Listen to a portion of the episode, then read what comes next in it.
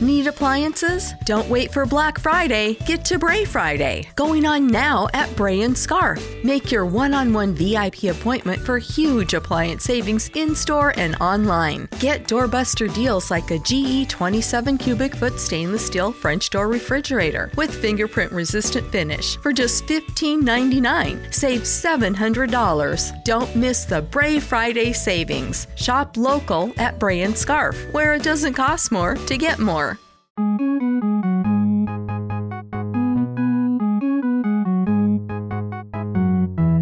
Taratata, taratata, taratata. Perfetto. Ma viene così bene la, la sincronizzazione con la famiglia Adams. Tutto viene bene con la famiglia Adams. A proposito di cose che vengono bene, sai cosa viene bene? L'inizio se lo dici tu perché io non so parlare. Questo adesso lo lasci. lo metto alla fine. no, lo metti all'inizio. Ciao a tutti e bentornati in una nuova puntata del podcast of Beat Duo. Io sono Cecilia e con me c'è Valerio che non sa parlare a quanto pare. Ciao a tutti e se non so parlare lo scoprirete meglio alla fine dell'episodio. E invece no. Perché come sempre ci sono degli extra minuscoli ma molto divertenti, si spera. Si chiamano easter egg. Ah, abbiamo scoperto le uova di Pasqua, aiuto, e non siamo nemmeno a Pasqua. Dettagli. Riascoltate il podcast a Pasqua per far rendere tutto quanto con un'aura di senso compiuto. Non esageriamo, dai, non okay. esageriamo. A parte queste allora. fesserie, hai qualcosa di nuovo e divertente di cui ci vuoi parlare? Allora, ho un uh, bellissimo follow up barra news di una cosa di cui ho già parlato. Sto parlando di Demon Slayer. Sì. E praticamente la Star Comics ha pubblicato un uh, articolo confermando per il 2021 l'uscita di ben due romanzi della serie intitolati il primo che dovrebbe uscire a giugno Demon Slayer Kimetsu no Yaiba il fiore della felicità mentre il secondo si chiamerà sempre Demon Slayer Kimetsu no Yaiba la farfalla con un'ala sola. Non so il secondo quando dovrebbe uscire ma in ogni caso se lo verrò a sapere vi aggiornerò ovviamente comunque incredibile il giapponese come possa avere due traduzioni completamente diverse dicendo la stessa cosa. Tu, tu ti soffermi sempre troppo sui dettagli, il contenuto è essenziale innanzitutto. Kimetsu no Yaiba, va bene. Comunque posterò il link all'articolo completo sul nostro canale Telegram. Ovviamente ci metterò anche tutte le news eh, e quello di cui andremo a parlare nel corso dell'episodio. Tu hai qualche news? Perché io allora, ne ho un'altra. Io voglio prima di tutto dire che metteremo anche una cosa specialissima soltanto per voi sul canale Telegram e si tratta di una playlist segreta non in elenco che non potete trovare da nessun'altra parte se non sui nostri canali dove ci sono dei video di uno o due secondi di un gatto. Perché non so niente di questa cosa? È bellissimo. Ieri ho trovato questo tizio che fa i video al suo gatto e dice il video più corto di YouTube, parte 1, parte 2, è arrivato tipo parte 20. Se avete una ventina di secondi più caricamenti di YouTube da sprecare, molto bene però, video di gattini che durano un secondo, un secondo e mezzo ad esagerare. Gattini! Esattamente. E questa è prima di tutto una cosa molto importante e di cui volevo essere sicuro voi foste a conoscenza. Seconda cosa è una cosa molto idiota e di cui vi voglio parlare ed è Godzilla vs King Kong. Oh. Hanno presentato questo obbrobrio della natura dove ci sta Godzilla che è letteralmente una lucertola aliena modificata geneticamente che spara laser dagli occhi contro Perché normalmente, scusa, ma normalmente cos'è Godzilla se non questo? Esatto, contro una scimmia grossa. Anche qui, cosa c'è di strano? Che stai mettendo. Un... È, è, praticamente Batman contro Superman in versione animali grossi. in versione animalie. Animalie, sì, esatto. Sarà una trashata incredibile. Non ho controllato se l'ha fatto l'Asylum, ma non me ne stupirei affatto. Per terzo, invece, volevo dire che probabilmente se andate a vedere video su YouTube vi sarete accorti che un sacco di canali YouTube stanno iniziando a fare i sondaggi su qualunque cosa, sulle prime cose che vengono in mente. E perché ci sta un tizio che normalmente sul suo canale YouTube si chiama The Spiffing Brits. Questa persona normalmente prende un videogioco, trova una meccanica rotta e lo spinge a rompersi il più possibile. Quindi trova un bug e lo sfrutta in modo che può rompere il gioco e fare delle situazioni fuori di testa. Cosa ha fatto? Ha trovato un bug su YouTube, e cioè che i sondaggi di YouTube vengono mostrati non in base alle iscrizioni, per esempio se tu sei iscritto a quel canale che fa il sondaggio o a un canale che tratta lo stesso argomento, ma semplicemente in base al testo che ci sta dentro. Quindi lui ha preso e ha fatto un enorme testo con tutte le parole più cercate dell'ultima settimana e ha postato un sondaggio scrivendo mi conosci, non mi conosci, sono iscritto, cose così. E ha scoperto che non solo viene mostrato a una quantità improponibile di persone, perché lui poi fa pure tutti i calcoli su come funziona l'algoritmo e fa vedere che lui ha meno di 2 milioni di iscritti, ma probabilmente il suo post l'hanno visto 20 milioni di persone. Mio Dio! Sì, una cosa fuori dal mondo. E fa vedere come tutti quanti dovrebbero fare la stessa cosa per poter far cambiare il sistema, perché YouTube non se ne accorge se non gli vai a, diciamo, calpestare i piedi e quindi gli fai accorgere di questo bug, lui continuerebbe semplicemente a lasciarlo così. La cosa ancora più rotta è che se tu a un sondaggio lo vedi, ti dà praticamente un punto seguito. Se lo voti, te ne dà due. Se metti mi piace, te ne dà tre. E se commenti, te ne dà quattro. Praticamente, una volta che hai votato, messo mi piace e commentato un eh, sondaggio di qualcuno, anche se non sei iscritto, quella persona la segui per YouTube. Ormai sei marchiato a fuoco e quindi ha chiesto a tutti quanti quelli che hanno visto il suo sondaggio di fare queste tre cose e okay. ha rotto il sistema. Bellissimo. Ha preso in 24 ore il 40% più dei suoi iscritti che aveva prima. Ha fatto una cosa fuori dal mondo. E adesso tutti quanti hanno visto il suo video, soprattutto perché è famoso a livello internazionale, e si sono iniziati a rendere conto che questa cosa funziona. E quindi tutti quanti stanno facendo sondaggi su sondaggi su YouTube. Grazie. Bellissimo. Grazie Google, ti voglio bene. Ecco, guarda, dopo questa big news io passerei direttamente alle nostre recensioni. Va bene. Bene, quindi chiudiamo il nostro angolino delle news e iniziamo subito con le nostre recensioni e porterò un sacco di manga in questo episodio e vorrei iniziare con un manga italiano che, a cui mi sono affezionata particolarmente nonostante stiano soltanto al secondo volume e si chiama Cineraria di Roberta Rea che è sia la disegnatrice che eh, comunque l'ideatrice della storia. E praticamente parla di una leggenda fondamentalmente, la leggenda dei 12 pugnali dell'infinito e praticamente della protagonista della storia che va alla ricerca di questi pugnali appunto. E il suo nome è Kali. Ed è molto carino come manga italiano perché tra i manga italiani che ho letto è uno di quelli che più si avvicina proprio diciamo allo stile giapponese in un certo senso anche nella narrazione nello stile eh, narrativo. È scritto al perché contrario? Altri... sì a parte quello è un manga ti ho detto.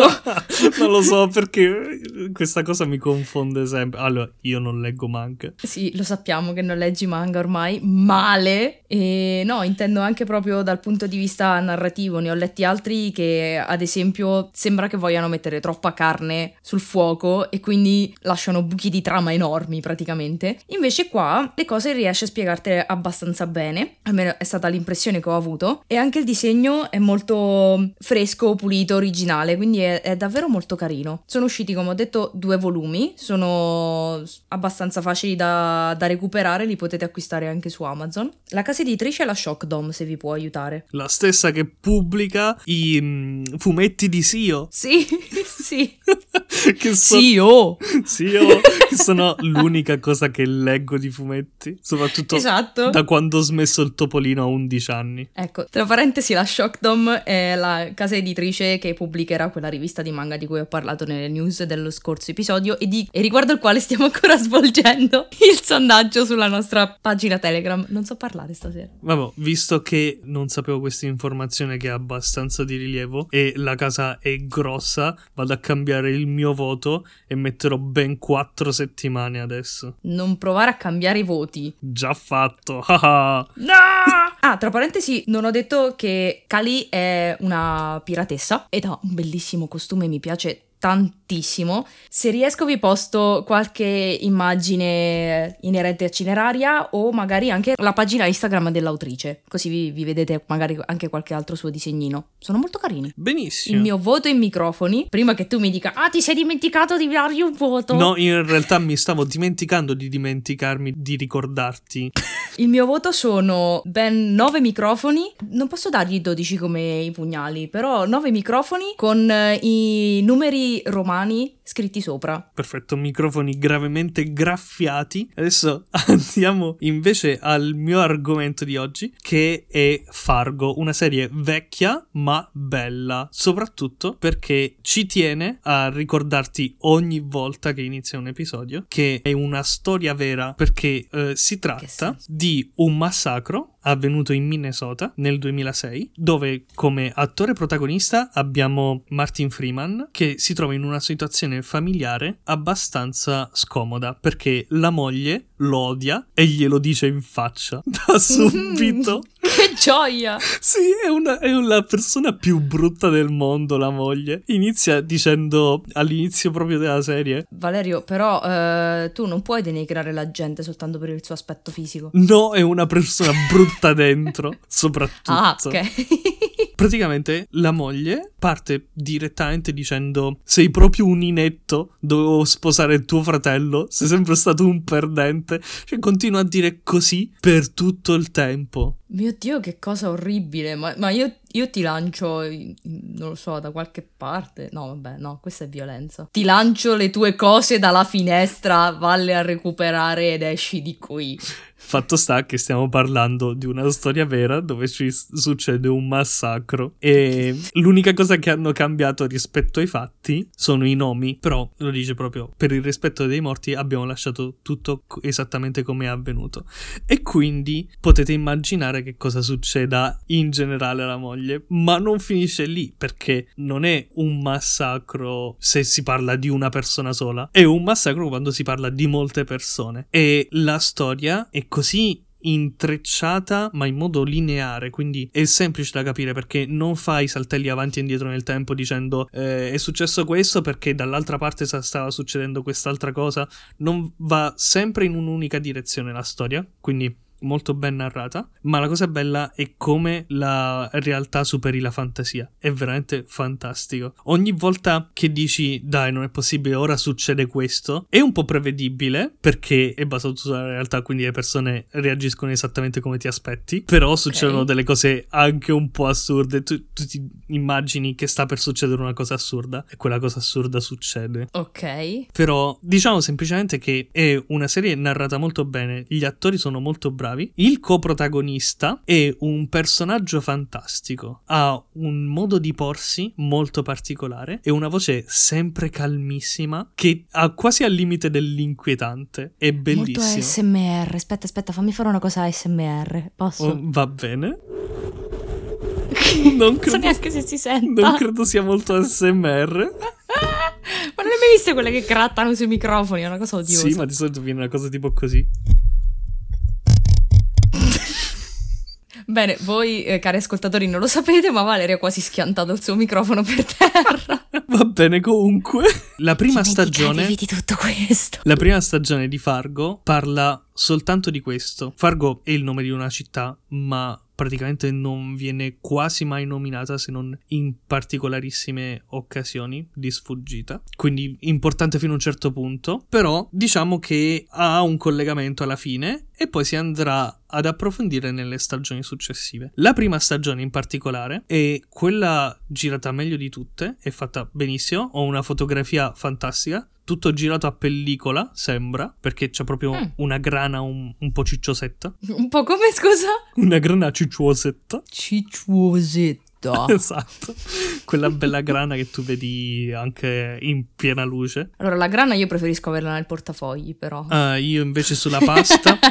Scusa, vai avanti. Quindi la prima stagione e basta. Ve la potete guardare, potete fermarvi lì. Si merita, si merita 9 microfoni e mezzo con eh, un sacco di proiettili. Poi i miei erano graffiati, i tuoi sono crivellati. I miei sono crivellati per un buon motivo, spero. Speri? Però Ok. sono tantissimi e a quanto pare funzionano ancora. Brevemente, la seconda stagione ti spoilerano durante le- la prima che ci sarà perché parlano in continuazione di un altro massacro avvenuto nella stessa zona nel 79 e quindi a un certo punto la seconda stagione parla di quello che è successo nel 1979. Però non mi è piaciuta per nientissimo e quindi Eh. te la continuo a guardare perché è interessante, è ancora surreale, ma la fotografia è più scadente, le riprese sono più scadenti, i mm, personaggi sono più scadenti in generale, anche quello che era il coprotagonista, non lo stesso personaggio proprio, non, non lo Mhm. stesso attore, ma il ruolo che ricopriva il, pro- il coprotagonista, adesso è fatto da un altro personaggio, non ha lo stesso charme, quindi semplicemente non funziona tanto bene. È più scadente e la roba scaduta, come tutti ben sappiamo, non va mangiata. Non va Soprattutto se arriva dal consumata. 1979, insomma,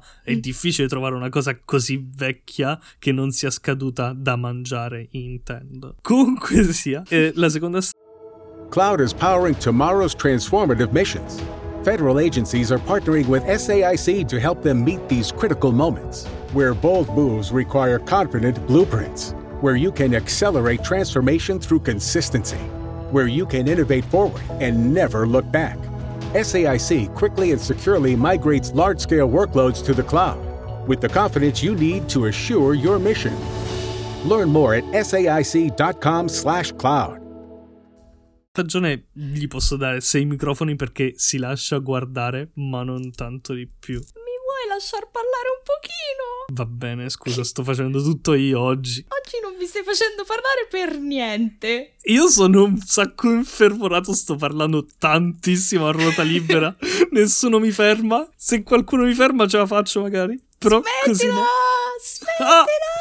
Sto continuando a parlare, parlo, parlo. parlo. Basta, dai. Comunque, adesso ti interrompo visto che non mi vuoi lasciar parlare. Grazie. Prego. Posso dire pure che la seconda stagione di Fargo ha delle cose veramente No, senza no, senso. non puoi dire niente. No, non lo puoi dire. No. Continua a dire basta. è una serie, è la realtà questa, guarda, è la realtà, ti prende per le spalle, ti scuote e ti dice questa è la realtà e nella prima puntata ti butta in faccia gli UFO, perché gli alieni, perché non è assolutamente quello il tipo di realtà che esiste. Se lo sono E inventato se poi te ne penti? La seconda stagione se la sono inventata di sana pianta. Guardatevi solo la prima, fatevi un favore. Ti ricordi che nel- nello scorso episodio ti ho chiesto di scegliere tra due argomenti di cui volevo parlare? Eh, scelgo l'altro che non ho scelto l'altra volta, allora. Era una scelta abbastanza obbligata. Comunque, il manga di cui volevo parlarvi è Dimension W. W. Lo so che lo pronuncio male, non prendermi in giro. No, perché io traduco cose che non serve tradurre. Eh, Se lo devi tradurre, allora traducilo tutto. Dimensione W. Voglio parlare del manga perché l'anime si può recuperare su Vid, Vivivid, non ho ancora capito come si chiama questo sito, comunque voi sicuramente lo sapete meglio di me, voi ascoltatori, però l'anime può essere guardato tipo uno o due episodi per capire di cosa parla il manga. Questo manga, quindi, ha come protagonista Kyoma Mabuchi, che mh, fondamentalmente è presentato come un tuttofare, che spesso recupera anche determinati oggetti. Durante un suo recupero trova il nostro secondo protagonista, praticamente il nostro coprotagonista, coprotagonista, di nome Mira Yorizaki, che non è propriamente umana. Diciamo che è un androide, perché come non vi ho detto, questo manga è di fantascienza e praticamente tratta gli argomenti dell'intelligenza artificiale e fonti di energia alternative. C'è tutta la storia che all'inizio riguarda appunto le fonti di energia alternativa, ma poi si sposta anche su complotti vari. Il manga è composto da 16 volumi, una serie abbastanza brevina, diciamo, almeno per i miei standard, facilmente recuperabile anche perché è della Planet Manga. Lo consiglio perché almeno all'inizio è abbastanza scorrevole, poi incomincia a diventare un, un po' più intrecciata la trama. Però secondo me se lo si legge tutto d'un fiato, a differenza di come ho fatto io, ahimè, per i tempi d'uscita, se lo si legge tutto d'un fiato secondo me è molto più apprezzabile. Il disegno anche è abbastanza originale, è un tratto che comunque trovo essere riconoscibile. È anche divertente alla fine in alcuni, in alcuni momenti. Quindi parla del complotto della, delle energie rinnovabili perché è molto meglio il carbone Giappone e i dinosauri.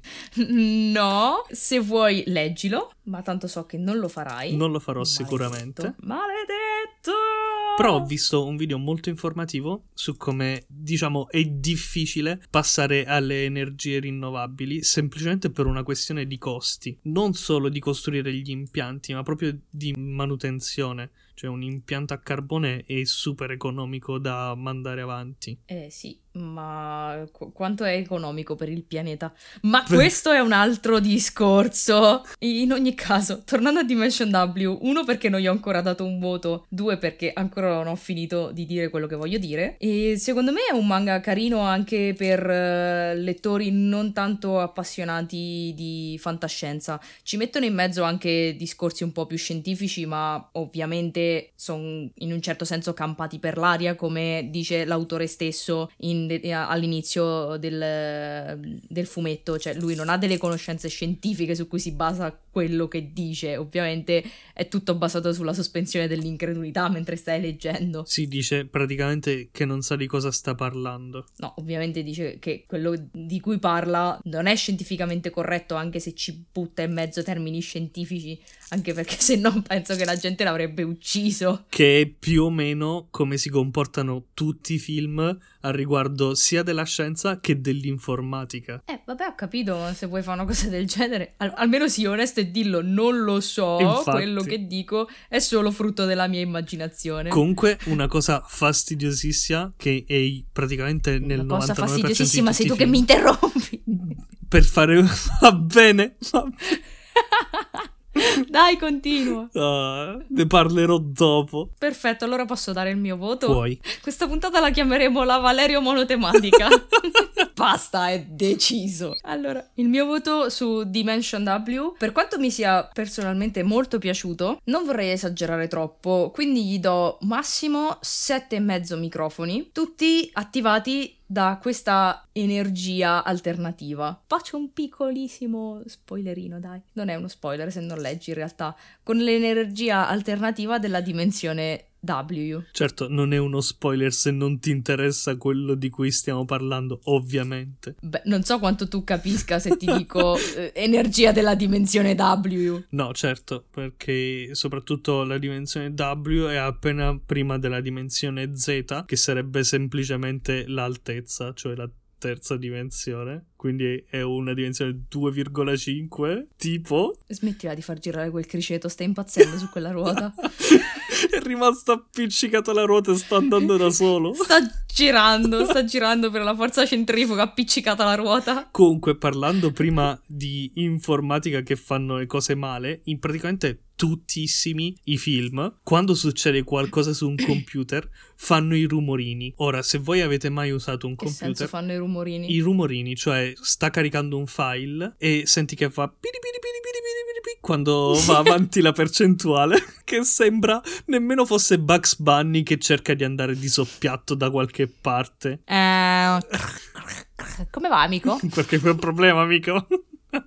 esatto, è l'unico, sia tra i film che le serie tv, serie che è riuscita a non fare questa cosa è Mr. Robot. Che è una serie bella ed è l'unica accurata per quanto riguarda l'hacking, perché parla proprio di un hacker. Il protagonista si occupa in un'azienda di sicurezza informatica e ad un certo Se punto... non sbaglio, Sì. adesso ti interrompo io. Grazie, finalmente. Ah, scusa. Vai. Se non sbaglio, il- l'attore del protagonista è lo stesso che ha fatto Freddie Mercury in Bohemian È Rhapsody. proprio lui. È ovunque. No, ha iniziato prima con Mr. Robot. È un- una serie che parla di questo qua che viene contattato da un hacker quando ci sta una falla in una sicurezza di una delle aziende che loro devono proteggere dagli attacchi informatici. Quindi trova il file che ha infettato i server di questa grossa azienda e invece di prenderlo e cestinarlo, lui lo tiene, lo analizza e praticamente scopre che ci sta un posto dove gli hacker che hanno organizzato questo attacco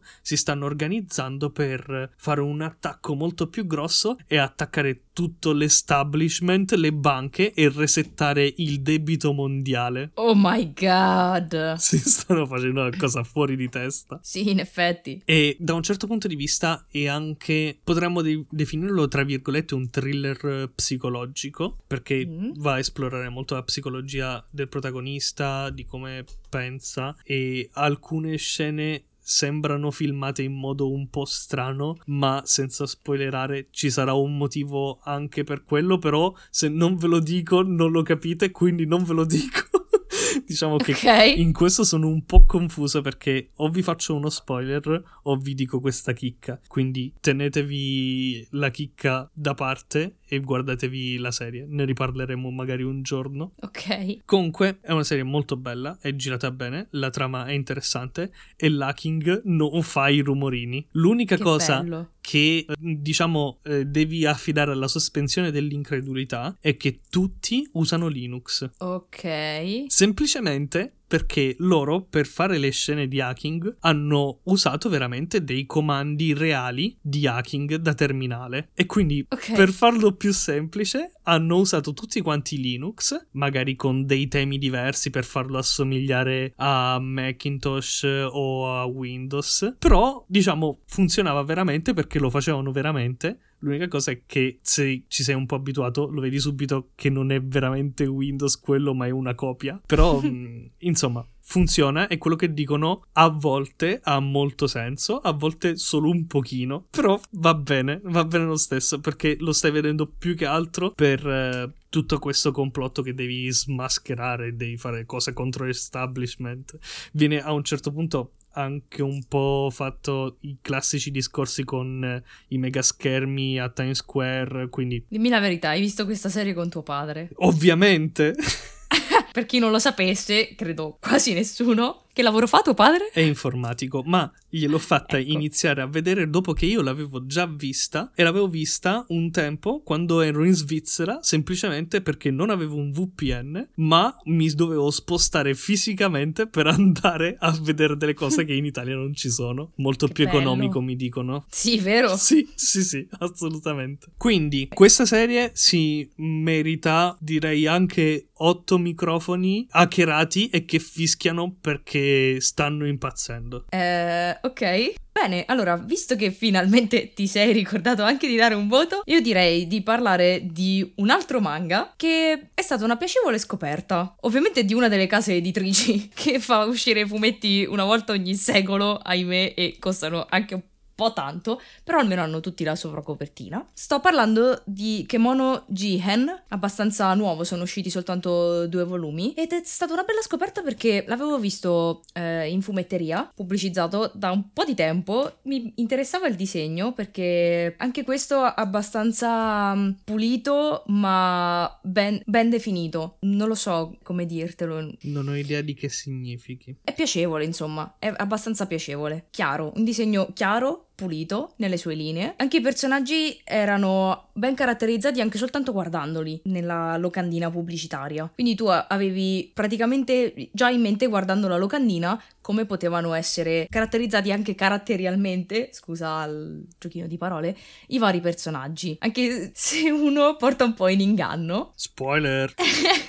un po'. Comunque, il protagonista di questa storia è un ragazzino, fondamentalmente, è un eh, tredicenne, se non sbaglio, con ehm, una particolarità perché nel suo villaggio viene soprannominato Dorotabo, che praticamente è lo spettro che vive nel fango, perché questo ragazzo è stato relegato, questo bambino è stato relegato a lavorare mh, nei campi, a fare lavori un po', un po' sporchi di manovalanza, perché ha un odore un po' sgradevole, un po' tanto, e quindi non, non lo vogliono far stare a, a fianco alla gente. Pigpen giapponese. Non conosci Pigpen? No!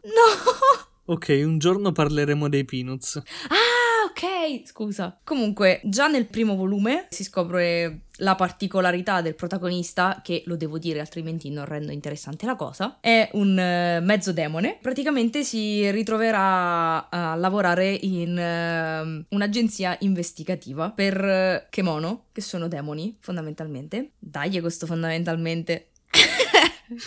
I kimono sono demoni. Kemono, non kimono. Che mono! Il manga è molto bello, si presenta molto bene. Alcuni personaggi, in realtà, alcune scene, sembrano un po' ricordare i personaggi dei film eh, di Miyazaki, comunque delle opere di Miyazaki, solo in alcuni dettagli. Per il resto, la narrazione è molto piacevole, molto chiara. Sembra che magari in alcuni momenti stia lasciando indietro dei dettagli abbastanza importanti, ma in realtà te li spiega poche pagine dopo. In un solo volume, in realtà non pensavo ci fossero tutte queste cose, adesso lo sto risfogliando mentre stiamo registrando. Eh, ci sono quattro capitoli nel primo e nel secondo volume e sono ricchi di, di, contenuti, cioè sembra di leggere molto di più in realtà di un volume di dimensioni normali, diciamo. Tra parentesi, sta uscendo anche in simulcast sempre su vivivid barra vid barra non ho idea di come si pronunci, nonostante lo utilizzi da anni. E sta uscendo in simulcast l'anime. Ho guardato, sono usciti due episodi, credo. È già un po' differente dal, dal manga l'anime, però è comunque molto molto carino, molto, è fatto molto bene, anche se la sigla, sia la opening che la ending, spoilerano il mondo, quindi se non volete spoilerarvi nulla, saltate assolutamente la sigla. O chiudete gli occhi. O chiudete gli occhi, perché in effetti è piacevole la musichetta della, della sigla. Quindi a Kemono Jihen do piacevolmente 8 microfoni sulla fiducia, perché spero che non, non crolli miseramente tra qualche volume, anche perché in realtà mette molte cosine, comunque ti lascia anche un po' di mistero, soprattutto su una cosa in particolare che possiede il protagonista. Quindi gli do otto bellissimi microfoni con eh, le ragnateline attaccate sopra, una felpa con uno scheletro disegnato appesa, tipo. Va bene. Credo che abbiamo che hai parlato tanto in questo episodio, io un po' meno, ma credo che comunque alla fine abbiamo fatto una puntata non ricchissima di argomenti come le, le scorse puntate, ma piacevole. Possiamo credo. dire che abbiamo detto più che abbastanza e che quindi è arrivata l'ora della fine. Bene, quindi chiudiamo qui l'episodio. Vi ricordiamo che come sempre, se non ne avete abbastanza di noi, potete continuare a seguirci sui nostri canali Telegram e Instagram, dove pubblicheremo anche tutte le info degli episodi. La playlist dei gattini. Gattini. La playlist dei gattini, assolutamente. La playlist dei gattini, tante altre cose bellissime. C'è anche ancora un sondaggio in corso riguardante lo scorso episodio. Quindi venite a seguirci e alla prossima puntata. Ciao! Ciao ciao!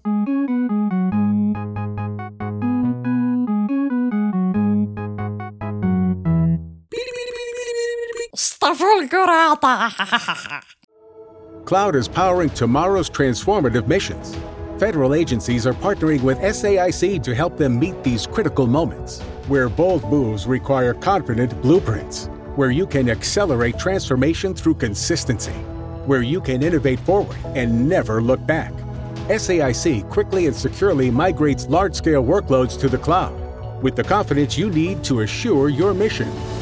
Learn more at saic.com/cloud.